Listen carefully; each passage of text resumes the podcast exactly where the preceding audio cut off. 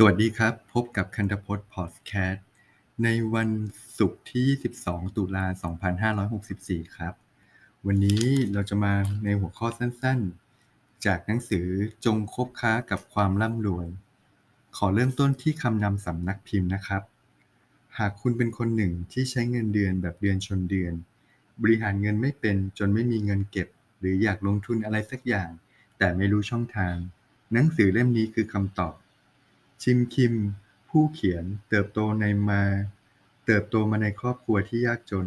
และต้องดิ้นรนเพื่อหาเลี้ยงตัวเองไปวัน ๆ ก่อนจะไต่เต้าจนกลายเป็นนักธุรกิจ ผู้ประสบความสำเร็จมหาศาล ในระหว่างทาง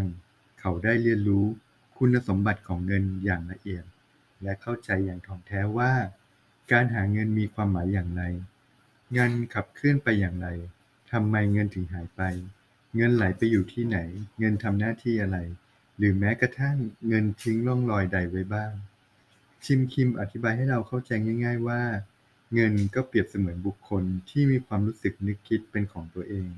ถ้าเราใส่ใจและระวังกับการใช้เงิน เงินก็จะซาบซึ้ง และชักชวนเงินอื่น ให้เข้ากระเป๋าผู้เป็นเจ้าของ ในทางกลับกัน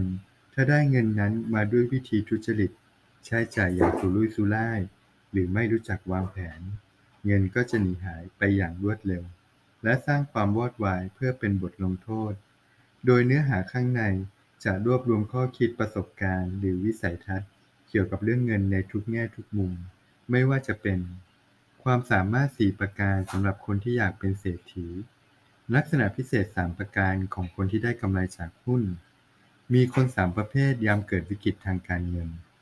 กฎ 5 ข้อของการสร้างเงินต้น ร้อยล้านคำถาม 11 ข้อ วัดทักษะความสามารถของผู้ชนะในเกมการลงทุน